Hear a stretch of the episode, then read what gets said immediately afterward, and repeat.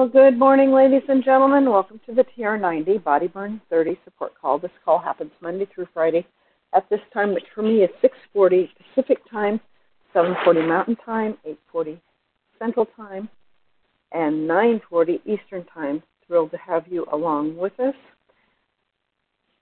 If you don't know who I am, I'm Susan Mann out of Portland, Oregon, welcoming you to the call. These calls happen Monday through Friday, and if you ever miss them, you can pick them up on a sound uh, app called SoundCloud by putting in Frank F R A N K Lomas L O M A S and either TR90 or Frank Lomas and Solutions, the Digit 4 anti-aging, and they will pop up. They're now archived back more than 11 years.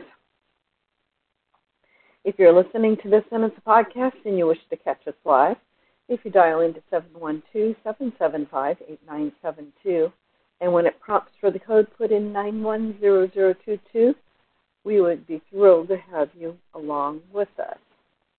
With that being said, that TR90 program when you're first starting out is a clean, lean meal a day, two shakes a day, three snacks a day, 30 grams of protein at at least three of those meals, taking your supplement 15 to 20 minutes before a meal is optimum, but if you're not able to take it 15 to 20 minutes before your meal, do take it with your meal. But this still works. It's just not quite as effective as it would have been if you'd been able to take it 15 to 20 minutes beforehand. Drinking plenty of water to stay hydrated. The current thinking is at least one ounce of water or fluid for every two pounds you weigh. So if you weigh 100 pounds, you should be drinking 50 ounces of water daily. And if you're in a humid area or you're exercising heavily, you'll need to increase that to offset what you're losing in body moisture. Seven plus servings of fruits and vegetables every single day. That will give you macronutrients, micronutrients, and fiber fiber is really important for your digestive health, but it's also if you're looking to tone up and lose weight um, and get out of metabolic syndrome, it's one of those key things for that. And guys need about 45 grams of fiber daily. Ladies, we need about 32 grams of fiber daily. So do keep that in mind. And the closer you can get your fruits and vegetables to their sources, the more fiber you get because processing takes a lot of the fiber out. Seven to nine hours of good quality rest a night. Um, that actually helps you with um, clearing a lot of toxins and out of your system. The body does a, a series of system resets while you're sleeping. Excuse me. Stores memories, both muscle memories and brain memories.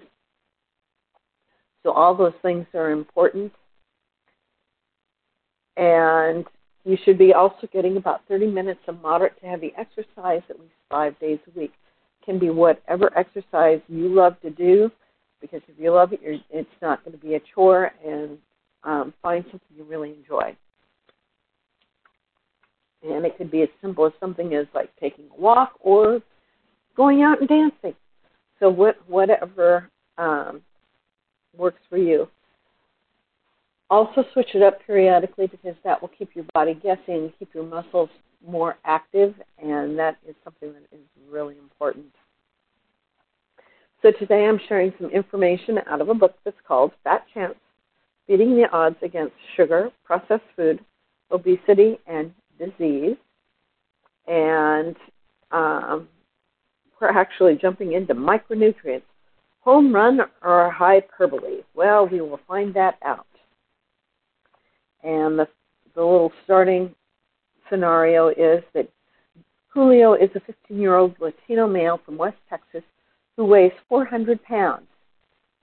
He is med flighted to San Francisco for an emergency liver transplant because his pathology so, shows severe fatty liver and scarring. Known as non alcoholic steatohepatitis, or NASH, with cirrhosis, a condition associated with severe alcohol abuse. Although he has never consumed alcohol, he has imbibed at least half a gallon of Coca Cola every single day since he was old enough to open the refrigerator. Julio's transplant is successful and he is discharged two weeks later after being told to lose weight, stop drinking soda, and improve his diet. One year later, he is seen back at UCSF for a checkup. His diet hasn't changed, the soft drinks continue, his weight has not declined, and an ultrasound shows fatty deposits in his new liver. So, no doubt Julio's new liver will suffer the same fate non alcoholic fatty liver disease, or NAFLD,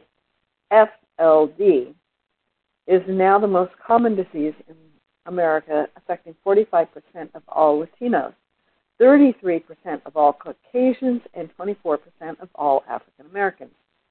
Fat and thin. Considering this disease is not even was not even described until 1980, the increase in prevalence to encompass one third of the entire adult population is astounding.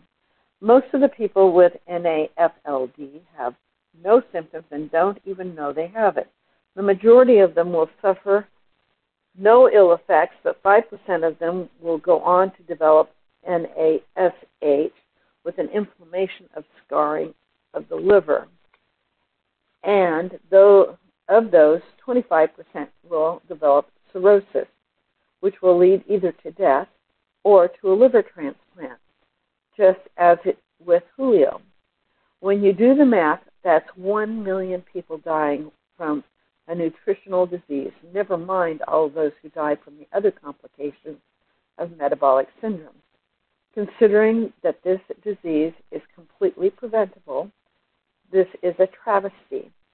But is this an over nutrition disease or an undernutritional disease? Both, as it turns out, while there are certain genetic predispositions accounting for the higher prevalence in Latinos, you still need the excess energy coursing through the liver to develop the disease. Cue the sugar glut. We aren't certain why the disease affects some severely while others while remaining benign in others. There are several theories. Remember our biological enemies, the reactive oxygen species or the ROS? Those whose livers can't quench or detoxify their ROS will progress to NASH, and that NASH is the non um, non-alcoholic stephanos. So the ROS damage lipids and proteins within the cells, which can then cause cell structural damage or cell death. Removal of the ROS before they can do damage is the job of the subcellular structure called the peroxisome, which is where the ROS go to die. The chemicals that do the dirty work of knocking them off are known as antioxidants. Ah, antioxidants. Wonderful things, those things. It has been over a hundred years since we discovered the link between vitamin B and beriberi, a disease of cardiac and neurological degeneration. William Fletcher discovered that eating polished rice stripped of its fiber caused the disease, while eating unpolished rice prevented it.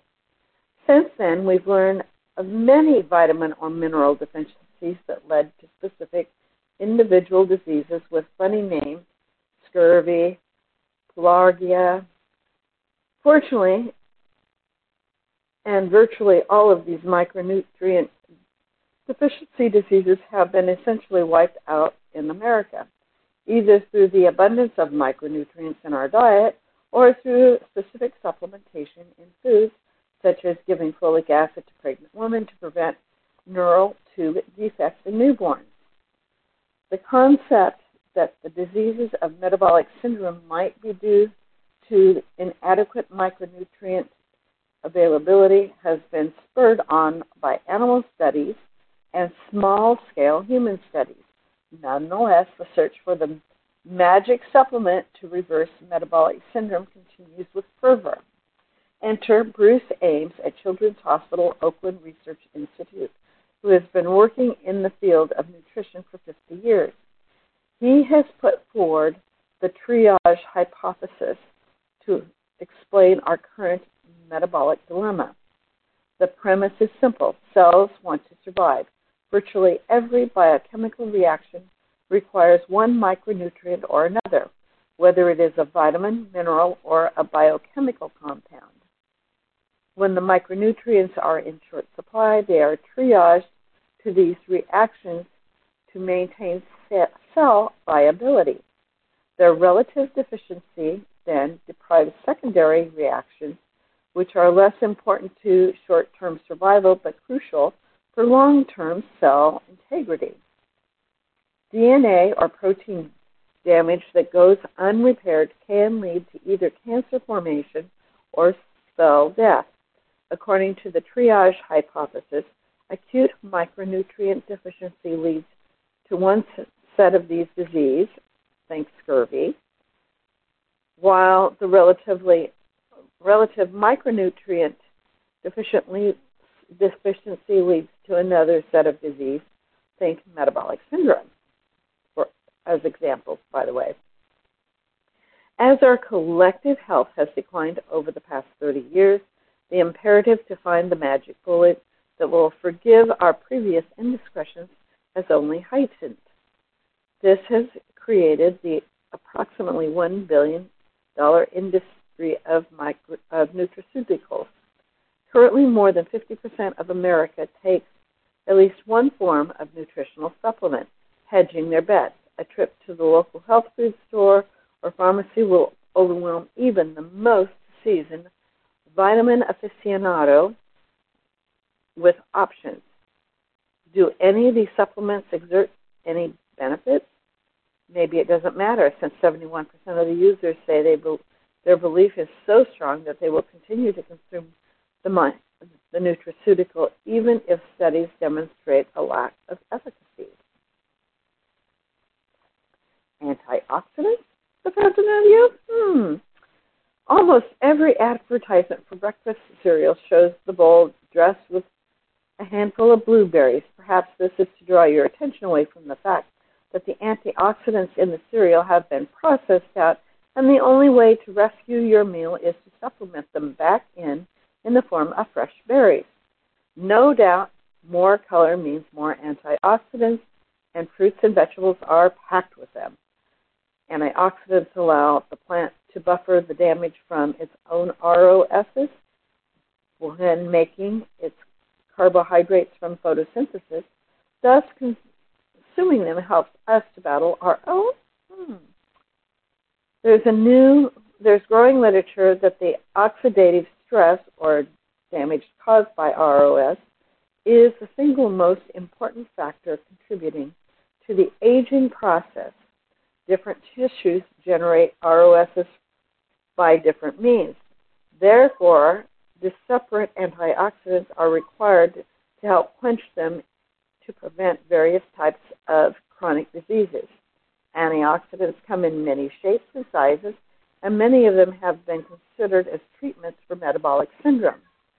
The antioxidants, antioxidants vitamins C and E protect against lipid peroxide, as in potato chips when they go rancid, though neither has been shown to prove vascular function or insulin resistance. In fact, high dose vitamin E has been linked with increased rates of mortality.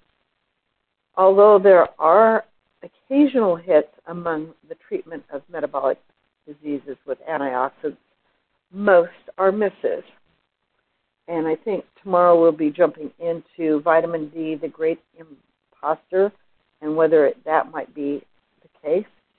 With that, this is Susan Mann from Portland, Oregon, signing out for February 13th, 2023. At the top of the hour, if you scoot over to Facebook One Team Global Live, you'll catch one of our leaders sharing some information on how to build a Nu Skin business or what's going on with the company with that, I'm going to take us off mute, and I welcome any thoughts or comments you may have. So there we have it, my friends.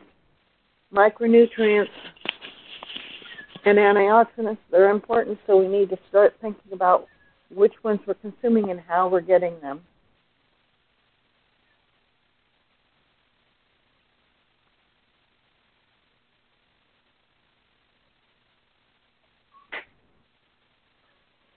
And if there's no other thoughts, comments, or questions, I'm going to let us all go and hope you have a great day. Look forward to seeing you back here tomorrow.